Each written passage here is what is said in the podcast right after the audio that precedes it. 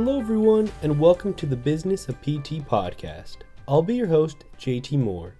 In this podcast, we will be interviewing successful physical therapists and learning about their stories in the field of PT. We will discuss a variety of topics such as entrepreneurship, careers, and pathways in physical therapy, as well as important characteristics in becoming a great PT. I hope you enjoyed this episode, and if you liked it, make sure to subscribe to get updates when new podcasts are released. Thanks, everyone. Hello, everybody, and welcome to another episode of the Business of PT podcast. Today, we have the pleasure of having again on Jamey Schrier. Uh, Jamey is a former private practice owner, founder and CEO of Practice Freedom U, and author of the Practice Freedom Method. He is he is on a mission to help PT owners grow a practice that allows them to work less, earn more, and live an amazing, purpose filled life. Jamey, thanks for coming back on. Thank you, JT. Appreciate you having me back on. Yeah, and uh, I just kind of wanted to, uh, everybody, we've had him on before for listeners that have not heard um, the previous episode, and I challenge you guys all to go back and listen to that. Um, it was a great episode on learning truly about kind of the just the introduction of, of business and, and physical therapy and, and how we as as PTs, although we many times want to op- uh, open our own practice, um, that doesn't always correlate to our desires correlate to us being ready for that. And Jamey and his company are here to be able to help us out to be able to best be prepared in opening a private practice, um, to be able to really know how to handle all of the roadblocks and obstacles that come our way. Jamey, does that sound about right from from that introduction right there? Yeah, that sounds about right. Uh, I, I, think the other part of it is not just to open a practice, but actually to be successful in the practice and, and to make it something that's enjoyable. I mean, your business, you know, is going to be the, one of the most important things in your life. Obviously, you have your family. After that, it's your business.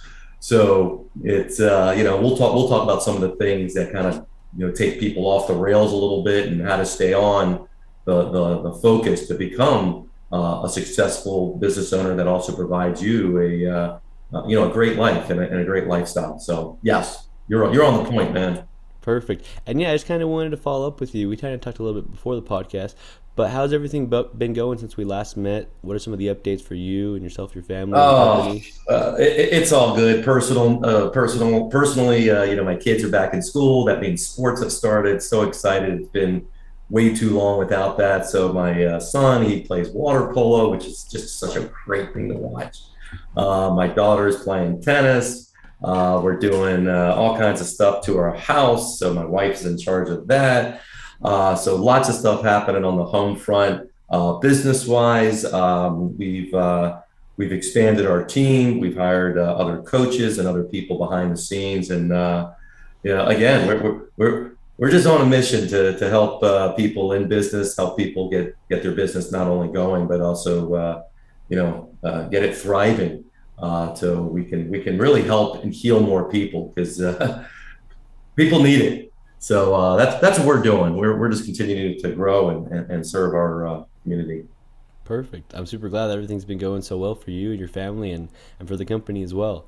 And today I kind of wanted to go into a little bit about um, specifically a portion that I think is, is, is, really helpful for a lot of the listeners in the audience is someone that's interested in opening a practice, kind of those initial stages, um, that that aspect right there, and, and what are some of those practical steps that a PT can do when kind of in the baby steps, when they're really they're excited, they've decided they want to open up their own thing, do their own thing, and what should they do? And so I kind of wanted to go about that. Yeah, you, you said an interesting word. I love this word. Um, the word is decided to. Um, there's a very big difference between decide and think about. I don't really talk to too many people that are in the process of thinking about because thinking about is really a procrastination mechanism, right? I'm thinking about going to physical therapy. I'm thinking about losing weight. I'm thinking about opening my practice. There's obviously some resistance, there's something there, some fear, something going on that is not causing you to actually make a decision. And it's an area that people can stay in for months or even years. So um, I, I like the word you said for people, this will make more sense for people that have made the decision, that have made the commitment. I'm opening up a business. I'm opening up a practice. I want to do things the way I want to do them. So I wanted to first make that distinction. Um, secondly, I, I think um, you know the, the, the, first thing that I that I did myself and that I share with with uh, people that I speak to that are in that place of you know I've made a decision. I'm opening up uh, my place. What what's the first thing I should do? Now there's tactically things you can do. So those are the th- and those things you can find anywhere. You can say you know opening up your your your PT practice or opening up a business, you you need a lawyer. You you want to get the uh, the tax ID number down. You want to do some of the, the legal things that you may need to do. You you're probably going to need uh, some insurance, right? Because you don't want to be treated without uh, insurance. So you want to contact one of those companies to get insurance. Um, but before you say, you know, I need to get a network with insurance and all that, you have to pause for a minute and you have to start getting into the into your brain for a bit and ask the question why am i opening up this practice? So i want to speak the truth to, to your people today jt the world does not need another pt practice. The world will be fine without another pt practice however the world needs your business the world needs you. So we want to make sure that there is a a why. Simon Sinek talked about this in, in, in his book, Start with Why. You can also see him on TED Talks and stuff like that. But it's this idea of why is this important to you? Now, to be very transparent, the reason I started my practice because I really hated the place I was working at. That was my why at the time. And that's a lot of people's why. Why are you doing it? Because I don't like where I'm working. They're telling me what to do, how to treat the people I want to work with. I, I got to fill out all these forms just to take a day off. I want to do things on my own. Okay, that might be an initial reactive reactionary why, but what's the deeper why?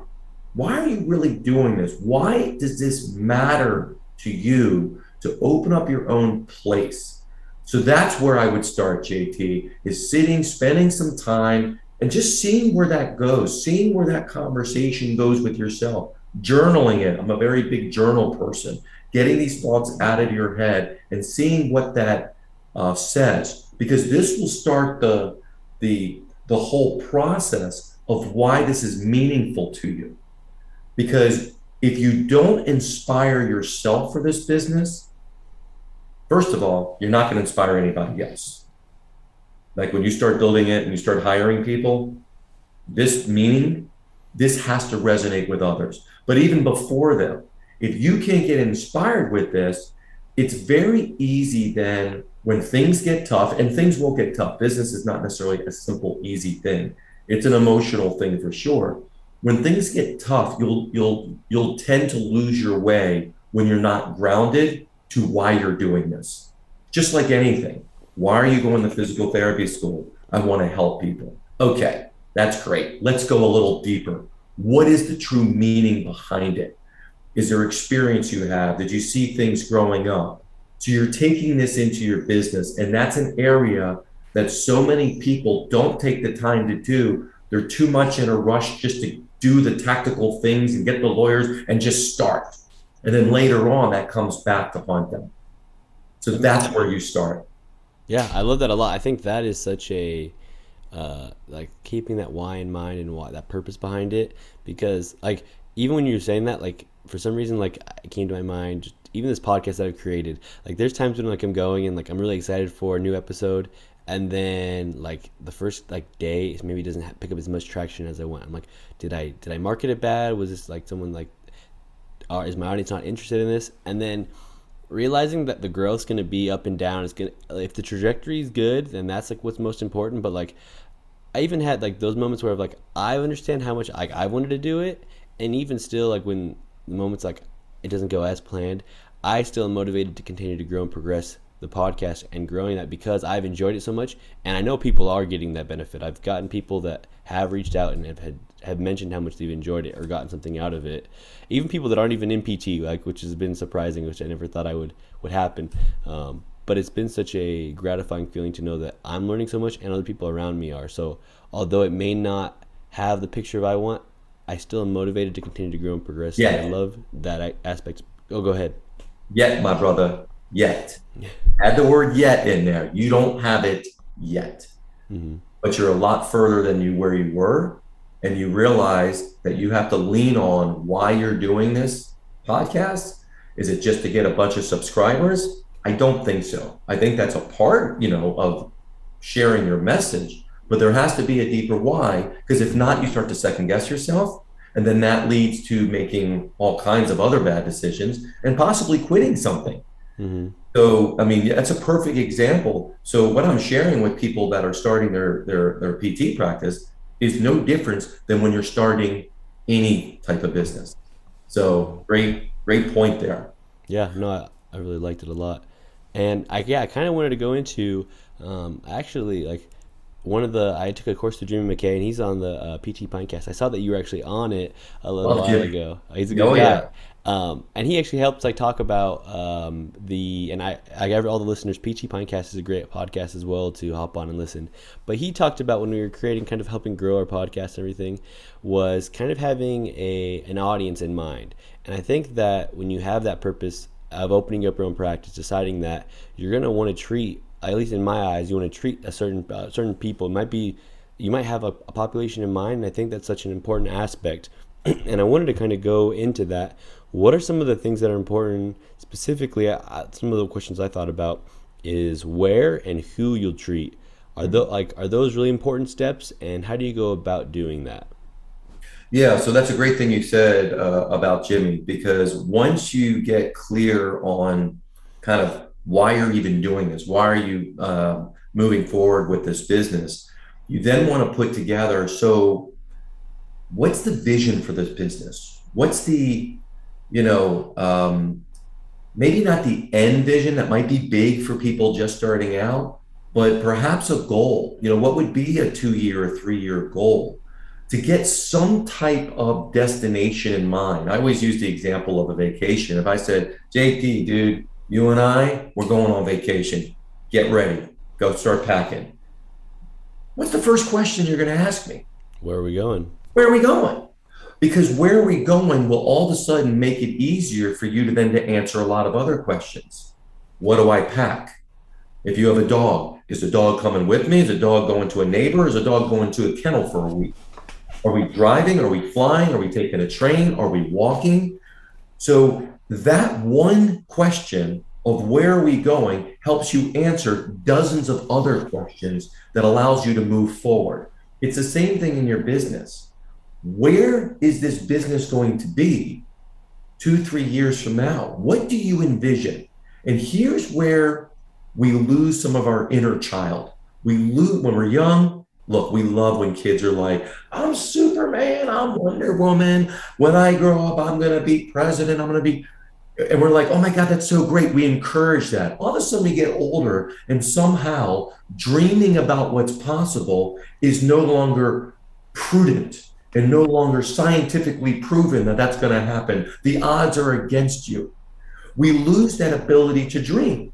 And if you notice of any entrepreneur out there, and yes, you as a business owner or an entrepreneur, you're taking this financial risk yourself.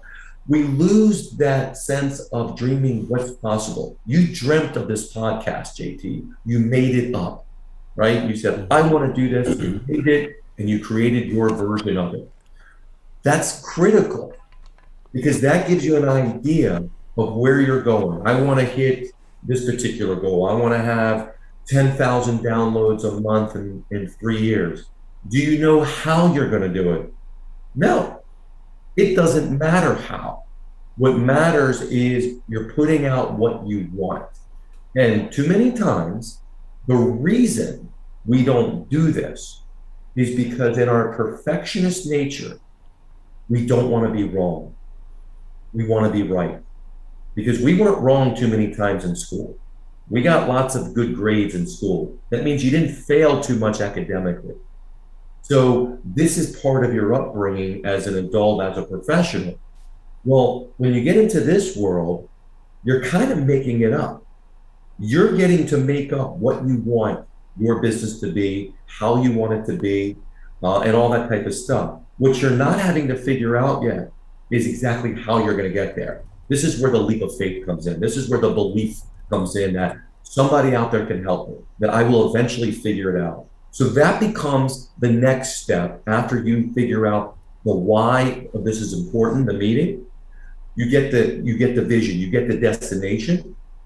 And then the next step after that is so who do I want to help? You can't help everybody. That's that's first and foremost. Do not try to be everything to everybody. We can't, right? So who do you want to help? What is the area that you're most passionate in? What population are you most passionate in? What particular niche are you most passionate in? This is only a question you can answer.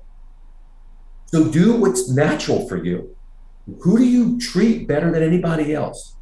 Who is that person that you treated maybe at your last job that would come in and you're like, oh my God, I wish I had 30 more just like them. This is my ideal patient. This is my ideal client when you're able to start describing this person, and you want to describe this person in detail, you want to get as much about them as possible. Because what you're creating in this sense, JT, is what's called an avatar. Like the movie with the big blue people that are like nine feet tall. An avatar is like an amorphous of all of the best traits, all of the best characteristics, all of the the the things that your your best clients or your best patients have. You're creating this picture. Here's why you're creating it. Because once you create that picture, those questions you just asked me, well, where where should I be looking? Should I be taking insurance? Should I go out of network, in network, cash base? Those questions will become more clear because you know who your audience is. And if our job is to serve the audience, let's say your audience is runners. Well, if I want to serve runners, then that's going to help me um, answer some other questions of so where do I want to be? Where's the running population? Where's the biggest congregation of runners? This is also going to help you when we start, when we talk about in a few minutes about how to start building your practice how to start actually getting busy in your practice before you even open the doors for the people that haven't even opened yet, how to pre promote your business so you walk in with 10, 20 patients that week versus zero. And it starts with um, understanding your um, the audience you want to see. Yeah, and, that, and that's something that I actually wanted to highlight, and I love that you that you mentioned that that if you prepare and you have that audience in mind, that you come into it already already rolling. I actually just had on the podcast uh, Mike Baston, who is um, Foothill Sports Medicine Physical Therapy. Like he's their CEO owner, and they've they have grown a really big practice. I mean, practices throughout the whole Arizona Valley. And he said when he initially opened his first clinic, the first week, no one came. And he's like, wait, does nobody know I'm open? Does the sign not working? Like, what's going on? And then he realized kind of what you said. He needed to reach out, he needed to create that population and really get that marketing. And I love that. I feel like that's something that as PTs, we. I've heard that all too, like too many times. I feel like than, than I would like to, and I, I already going into it know that I don't want to do that, and so that's what I wanted to kind of address. How do we kind of what you said, prepare, have those twenty patients, have that, have those people ready to go once we have everything rolling to really build that po- uh, desired patient population? What are some of the things that we should focus on doing early on, even before the doors open, quote unquote? Okay, so let's take an example. So let's roll this whole thing out. So you did your why. You know, you know why you want to do this. You're just so passionate about runners, and you want to help the running world. It's and, and you're a runner yourself, so you know your why. Your audience. You want to work with runners runners of, of all ages, but primarily runners that are male, female, between the ages of 32 and 55, right? Um, this group is typically, uh, they're very passionate in what they're doing. Um, they're probably um, a little more affluent. They're probably more professionals than non-professionals or blue collar. Um, they uh, uh, they're everywhere, but um, you know, so you want you're going through those exercises. So then you ask your question. You're like, okay, I know where I want to open up. I want to open up here, and let's say you do not want to take insurance, or you're at a network or whatever. So you're like, you're going to start not taking insurance. Okay. So then what would you need to actually um, work with this group? Like, what would you need? I mean, do you need a physical space? Or is this going to be an online type of business? Let's say we go physical space, right? We're going to do traditional physical therapy. We're going to do some hands on stuff. We're going to do some different performance programs, stuff like that. Okay, so now you have to look at, well, where can you do that? Well, you can buy a building, you can rent a space, or you could lease a space out of, let's say, a gym or some other type of place. So you start having options. And then you choose kind of where you are best suited, right? How much money do you have? When you open a business, you don't want to open up with no money. You have resources to money. Let's say you're like me, I opened up my practice. I didn't really have a lot of money. I didn't have money from my parents. I didn't really have any savings. I mean, I was you know a few years out of you know out of school working, so I only had you know five ten thousand bucks. So I had to find a, a space that fitted my audience that worked for for me. So I know a lot of people that work with runners.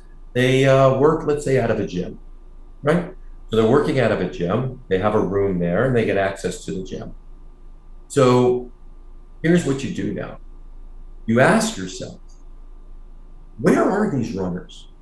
Where is this avatar? Where, where are my ideal people? And you start to list all the places that they're at. There's a great saying that says, Who do they see before they see you?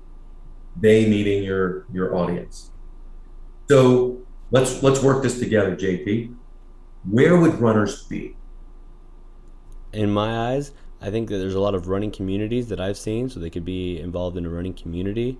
Um, I mean, you're gonna have like like uh, honestly, what came to my mind first thing, especially here in Arizona, is like you're gonna see them like on the streets running around, but I don't know how that's ne- necessarily applicable in that sense. Sure, you see them everywhere, mm-hmm. but the real question is, who do they see? In other words, who do they congregate with? Gotcha. So they congregate with other runners. Mm-hmm. And where do they do that? In running communities. So your first homework is you type in running communities. Google's a really great device. And then all of a sudden it's going to list running communities, running groups, road runners. It may list for those savvy marketers people that work with runners, maybe other people that work with runners that have influence over runners, right? where what do runners do? Where do they shop? As far as like like like shoes and stores and stuff like that. Well, runners need shoes, right? Do they care about what's on their feet? Yep, they definitely. Are they going to shop at Dick's? Or a lot of times they're going to shop at these specialty running store that are focusing for people like them who are passionate about running. Mm-hmm. So all of a sudden, you now have all the running stores. So you can reach out to the running stores. Do runners get hurt? Definitely. What type of injuries do runners have? I mean, you're gonna a lot of have a lot of knees. I mean, sometimes ankles. That lower, a lot of lower body. knees, ankles, Achilles tendonitis, plantar fasciitis, tendonitis, you name the itis, the runners have it. They are a walking mess. So, who helps them? As far as like medical professionals as well. Okay, now you type in medical professionals and you can type in tendonitis, you can type in knee pain, you can type in ankle. You basically now have, just in those three things that we just asked, how many potential places or people do you now have that you can reach out to and start to build and develop relationships? How many people you think are on that list with just those questions I asked? There's a ton. Like I, I just thinking about like here close by. I mean, like even and I I'm not I'm not a quote unquote runner. I'd like to be, but Arizona Heat I have to get up too early for that, so I haven't got into running as much as I want to. But there are a lot of running stores that I, I've seen and just heard of talking to different patient populations.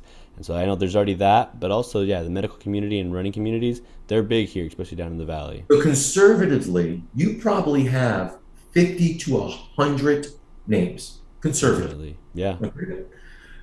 So now you have a place to start. You also have what we all do when we start our practice. You also have the family and friends route, right? You have all your family, all your friends who are runners. Maybe some of them aren't runners, but you can still work with them as well. So you have that whole route.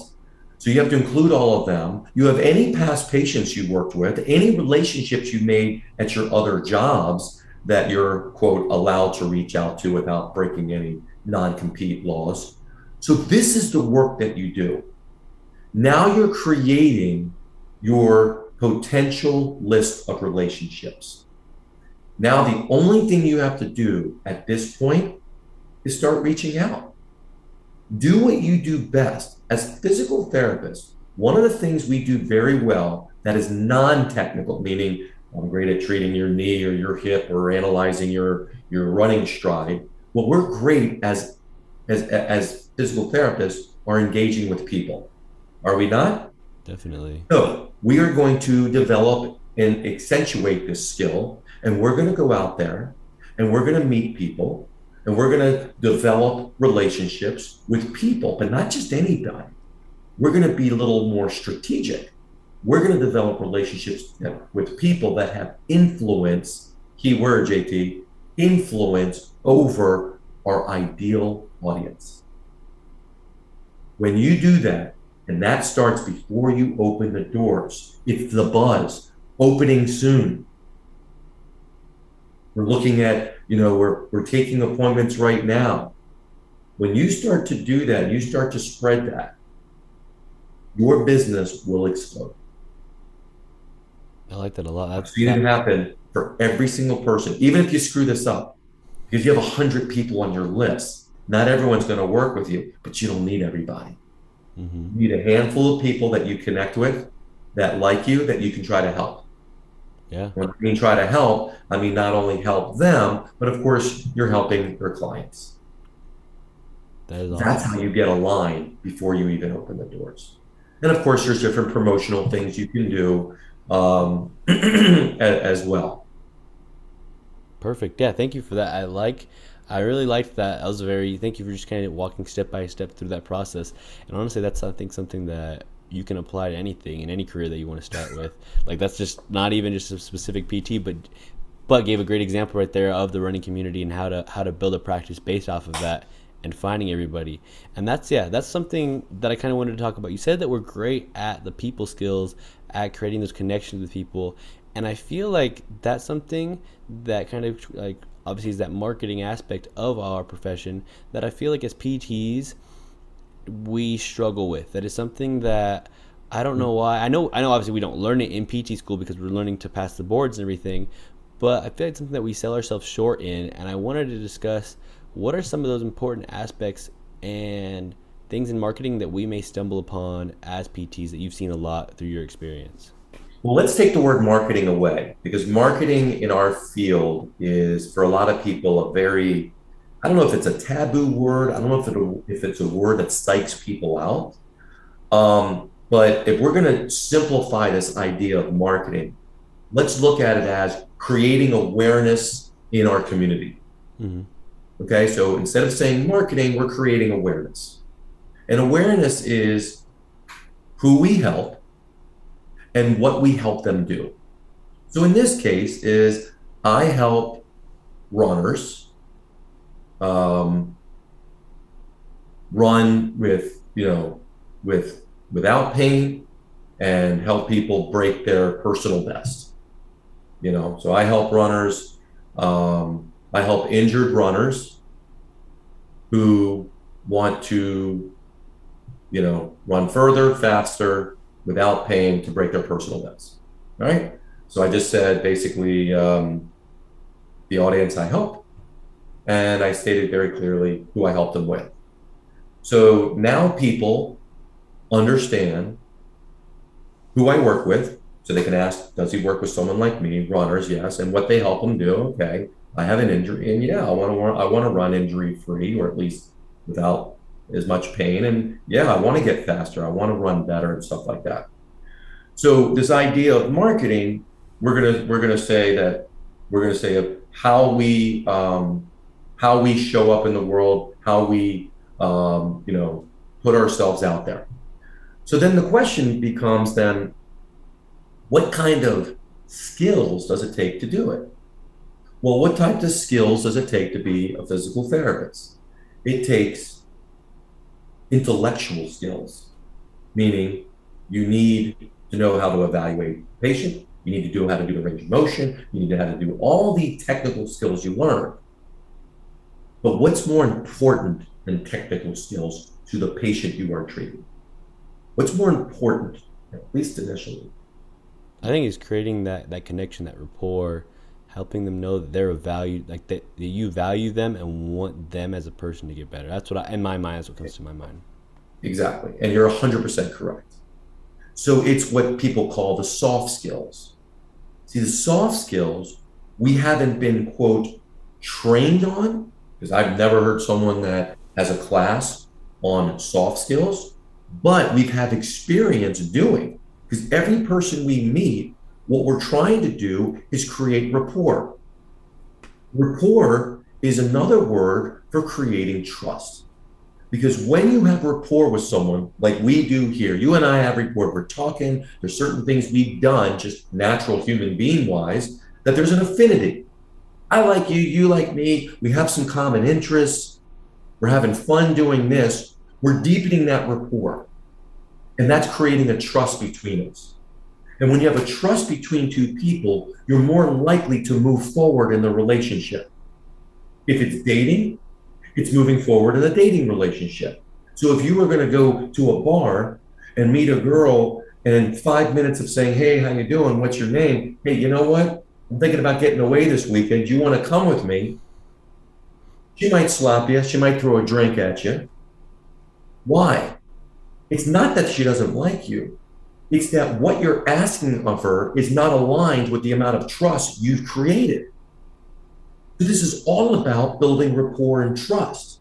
When you have that, it's easier than to create a relationship. It doesn't mean it's going to happen, but just better chance of doing that than getting a bunch of crap that you see in your LinkedIn profile and your Facebook that says, hey, hey, do this, do this, do this, sign up for my this, get this, get this, when they don't even know who you are.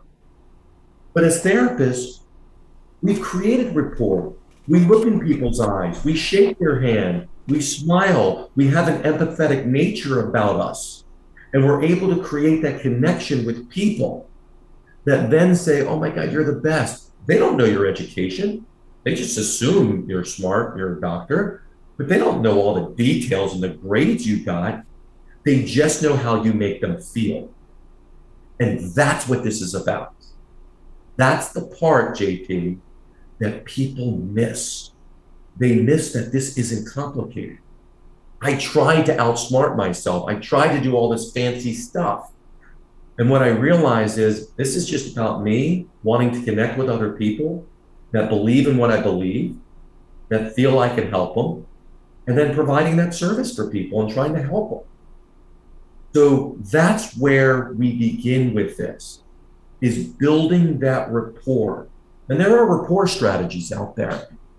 One of them is a simple strategy called eye contact, a simple strategy called, um, you know, um, uh, smiling. It sounds, look what you just did. They can't see us right now, but I smiled and you smiled back. You can't help it. These are typical, these are very simple rapport strategies that we take for granted. But when you're building a relationship with someone that maybe you don't know, you want to use these type of strategies. Smiling, eye contact, common interests. When you meet someone that you don't know, one of the first things that we that people do, a lot of times it's like this subconscious thing, is you look for a common interest. What did you ask me before we got on? Like I was just asking how everything was going, and then we talked about sport. You brought up sports, and that was something I had a common interest in, and we talked about sports for a second because I I made that connection right there. Right. You did it subconsciously, or maybe you did it intentionally. Either way, it was great. You're like, Jamey, what are you up to? Oh, I'm doing this sports. Ah, oh, sports. Football started. Who's your favorite team? I said Washington. You're like, oh, great. You know, your team is Cardinals? Yeah, definitely. Yeah. Cardinals. So now we like different teams, but we like football. We now have a common interest that immediately creates more connection and affinity for one another. Period. That's where we, as physical therapists, as people that engage with people all day, have the ability to take those same skills and apply it to building relationships with referral sources out there, with potentially people that we can have relationships and for some reason, I don't know where this starts, I don't know where the block is, but for some reason, we don't have the same level of confidence to build relationships with those people. And it and it just it just creates this this block. But you know what? You can do this. And for people that do this, they're the ones that get their places busy. So it's about helping people. So why not help the person out there that owns a shoe store, that's doing the surgery on their uh, the, their patient's feet, that are that are a coach of a running group. Why don't you meet with them, introduce yourself, build that rapport with them, and see if there's any synergy. See if there's a, something you can do to help them, whether it's giving a talk or some other type of advice, or perhaps you know taking care of them or somebody that they that they know or one of their clients. If you just did that intentionally with every single person on that list that you just created, I promise you will not only be profitable within a few months, you will be looking for your next hire inside of six months. Guaranteed. I've never seen it not happen. But the problem we make is we get in our heads we let fear overcome us. We let our perfectionist nature of trying to do things perfect and right. We let all of these negative things come. We let the word marketing be the scary thing. And we lose why we did this business in the first place, which is why we started with that as the first thing. Because I'm sure somewhere around this why is you wanting to actually impact and help others something in that why is there. It's in all of us. And if you truly want to do that, it means we have to get uncomfortable a little bit here. And this is how we get uncomfortable. But you know what? It ain't scary. When you start doing it, you're going to make some great relationships and you're going to have people for life that love the fact that you are there to help them and help their people. Thank you for that. that was... I can't make it any anymore. It's not easy. I'm not going to say it's easy, but it's not complicated what we're doing here. It doesn't have to be, anyways. Yeah, no, I, I really enjoyed that and how much knowledge that was. I like that part right there. A couple things really resonated with me. Uh, you talked about kind of creating that rapport and building that trust and that connection with people. And a quote that came to my mind, which I've used and like thought about in life, and I thought was really important, is like people remember. Like a lot of people will remember what you said or what you did, but they'll remember how you made them feel. And I think that is something that's so key, um, just in any kind of relationship or connection that we have. If you want to have a lasting impact, if you, how you make them feel is such a big impact on the lasting impression they're going to have of you. And so if you can have that positive, a positive impact in them and making them feel better when they're around you, I think that automatically attracts people to to you in that sense. And I think I, I when you were talking about that, that quote came to my mind right away. There you go. Um, there, there's a great saying that we had at Practice Freedom U is people don't care how much you know until they know how much you care. Yeah. Once you build that relationship, that rapport, that trust, yes, you better know what you're doing. But I've never met a physical therapist that didn't know what they were doing. I mean, we're highly trained people. Yes, we feel the need to get more degrees. We feel the need to get more certifications. That's another issue that we can talk about. But We get out of school knowing more than 99% of the world. We know a lot. But people don't judge relationships by how someone, how much someone knows. They judge it just what you said. How do they make you feel? Do they come off with an arrogant asshole that thinks they know everything? Or do they come off genuine and empathetic? Because if they are, I'll come back to you every single time. But if you start telling me how much you know and how much training you have and all this other stuff that you think is important, you're missing the boat. And this is where I've done so much work and so much training with the people in my community, as well as you know providing uh, things outside and resources outside. Is we need to tap into what we're really about, and it's not just all this knowledge. It's we are humans helping humans. We are people helping other people. In order to do that, we need to elevate our skill level. And it's those soft skills that need to be elevated the communication skills, the rapport building skills. When you do that, everything in your business will improve. Especially, we haven't talked about this, but we, we can, especially when you start hiring people. That's when this rapport and communications starts to help as well. But you get to practice this building your what I call referral network. And that's where all solopreneurs, that's my that's my first stage of any any PT practice is a solopreneur, just like the guy you were mentioning before, started with one practice. Most of us, unless you buy an existing big practice, start as a solopreneur. It's just you. Your job is to build your brand, which is a fancy word for building relationships with people, but not just anybody, people that have influence over the audience you want to see primarily. That's as simple as I could make it from everything I know about how to do this, as simple as I can make it. And everyone can do this, and everyone can be successful, financially successful, purposeful, successful. You just have to be willing to actually then do it. Ah, that's sometimes the challenge, JT. It is. Actually doing the work. But assuming you can do the work, this, this doesn't have to be as scary as it looks. Uh, that that is that's spot on. I think that was great and just very practical steps and just kind of talking through the process of these initial phases of these things. Where once we've decided, like you said, after thinking but deciding, what are those next couple of things to really build that good foundation as when you grow. And yeah, I just wanted to know: Are there any other things um, that? And I kind of want maybe we can save it for another one. Like the next step of when you continue to grow and expand. But like on, like I just wanted to kind of ask in those initial phases of your own personal experience, were there some things that you had wished you had known earlier that you felt, man, if I had known that, that really would have helped me? I'm sure there's a ton of them, but are there a couple oh, that really stick out to you? Dude, there is one. There is one more than any other. Is I, I'm a passionate person, and sometimes my passion can be good, and sometimes it could be my greatest blind spot.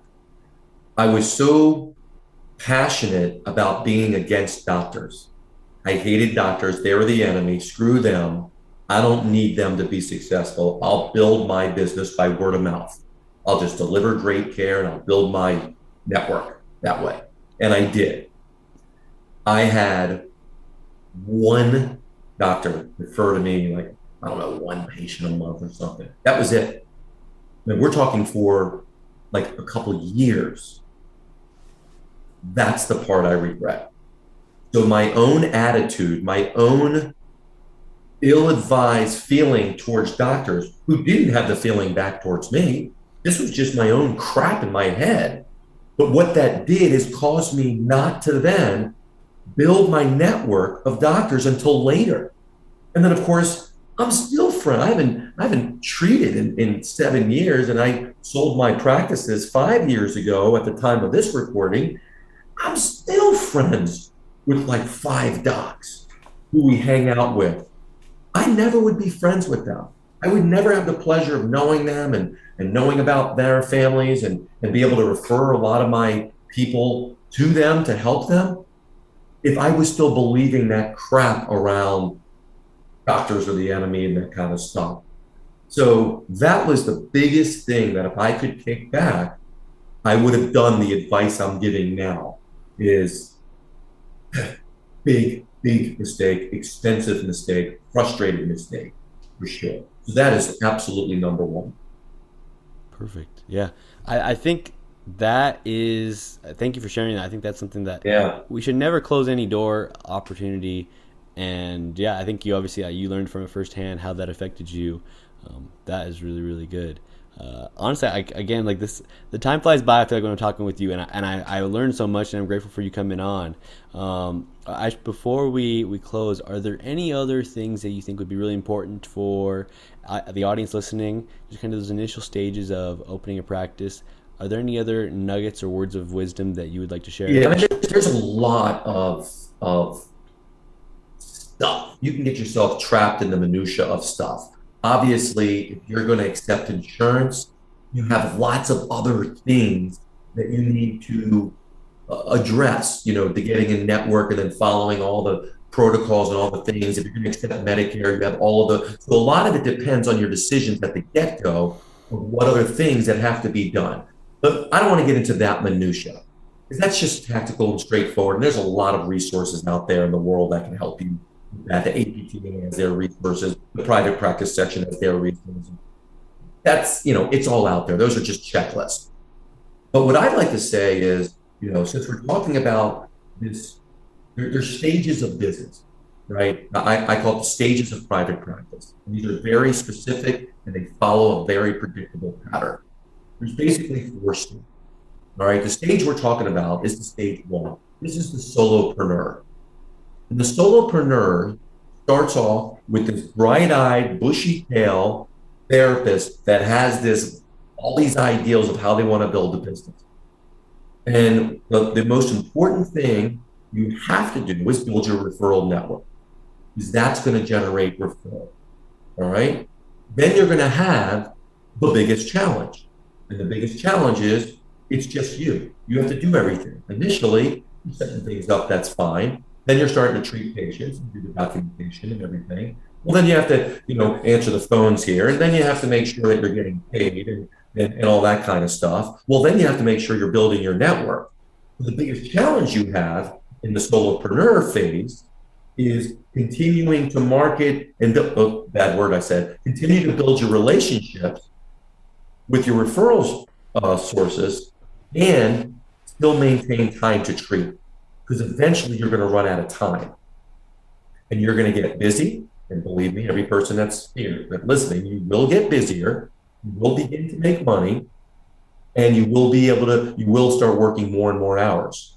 What you'll not do is you'll not continue to market.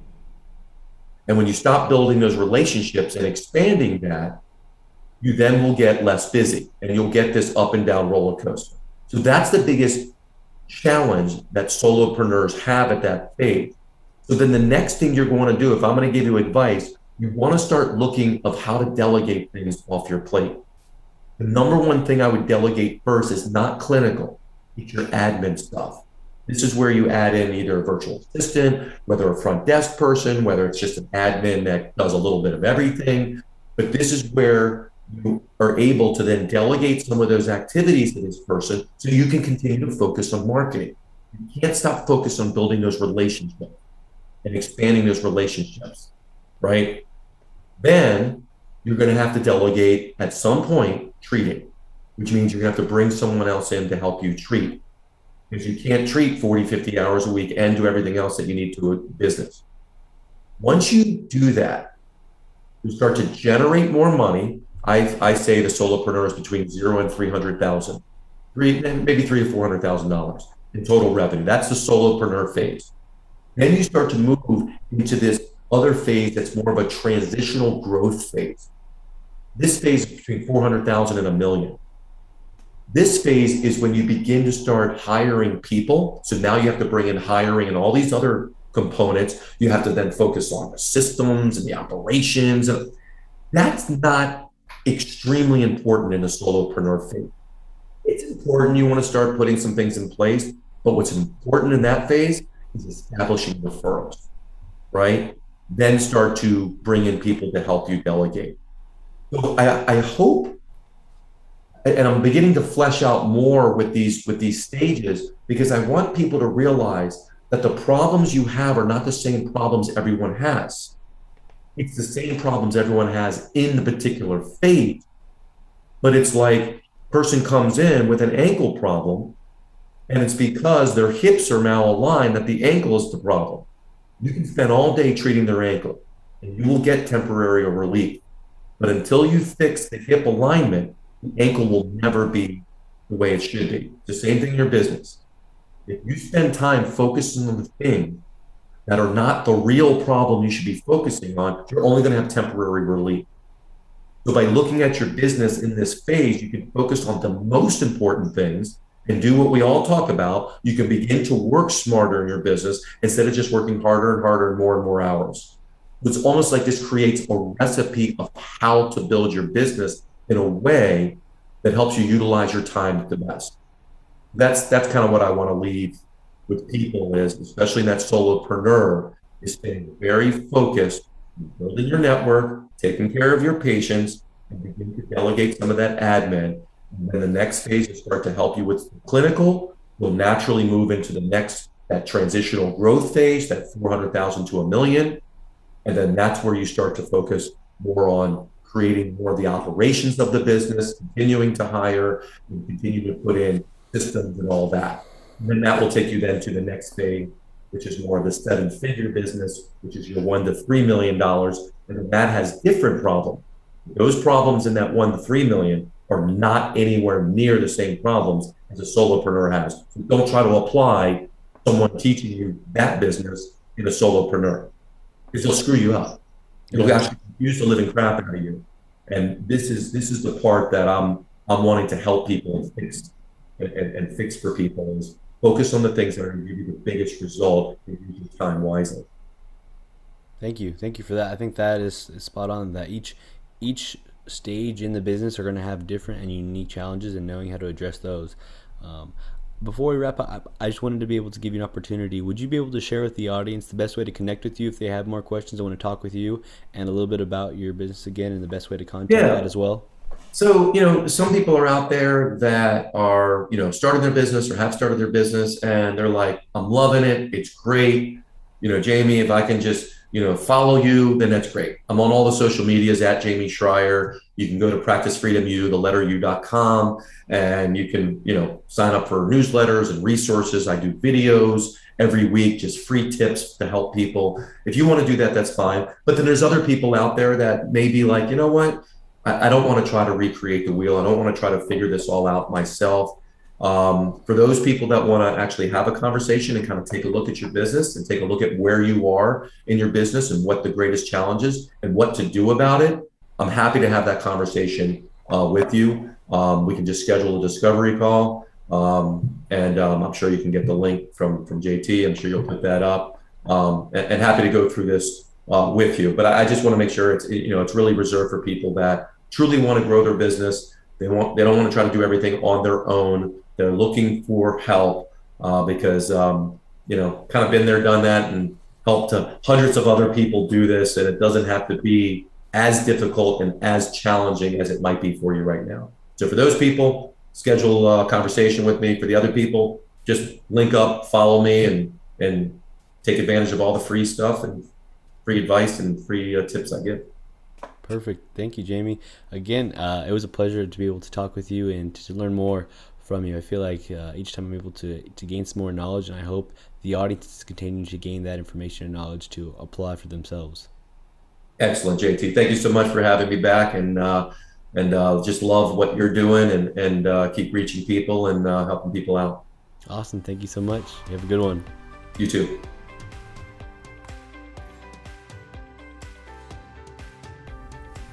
Thanks everybody for listening to the podcast. I hope you liked that episode. If you did, make sure to subscribe and also leave a review. Thanks everybody, and we'll see you next time.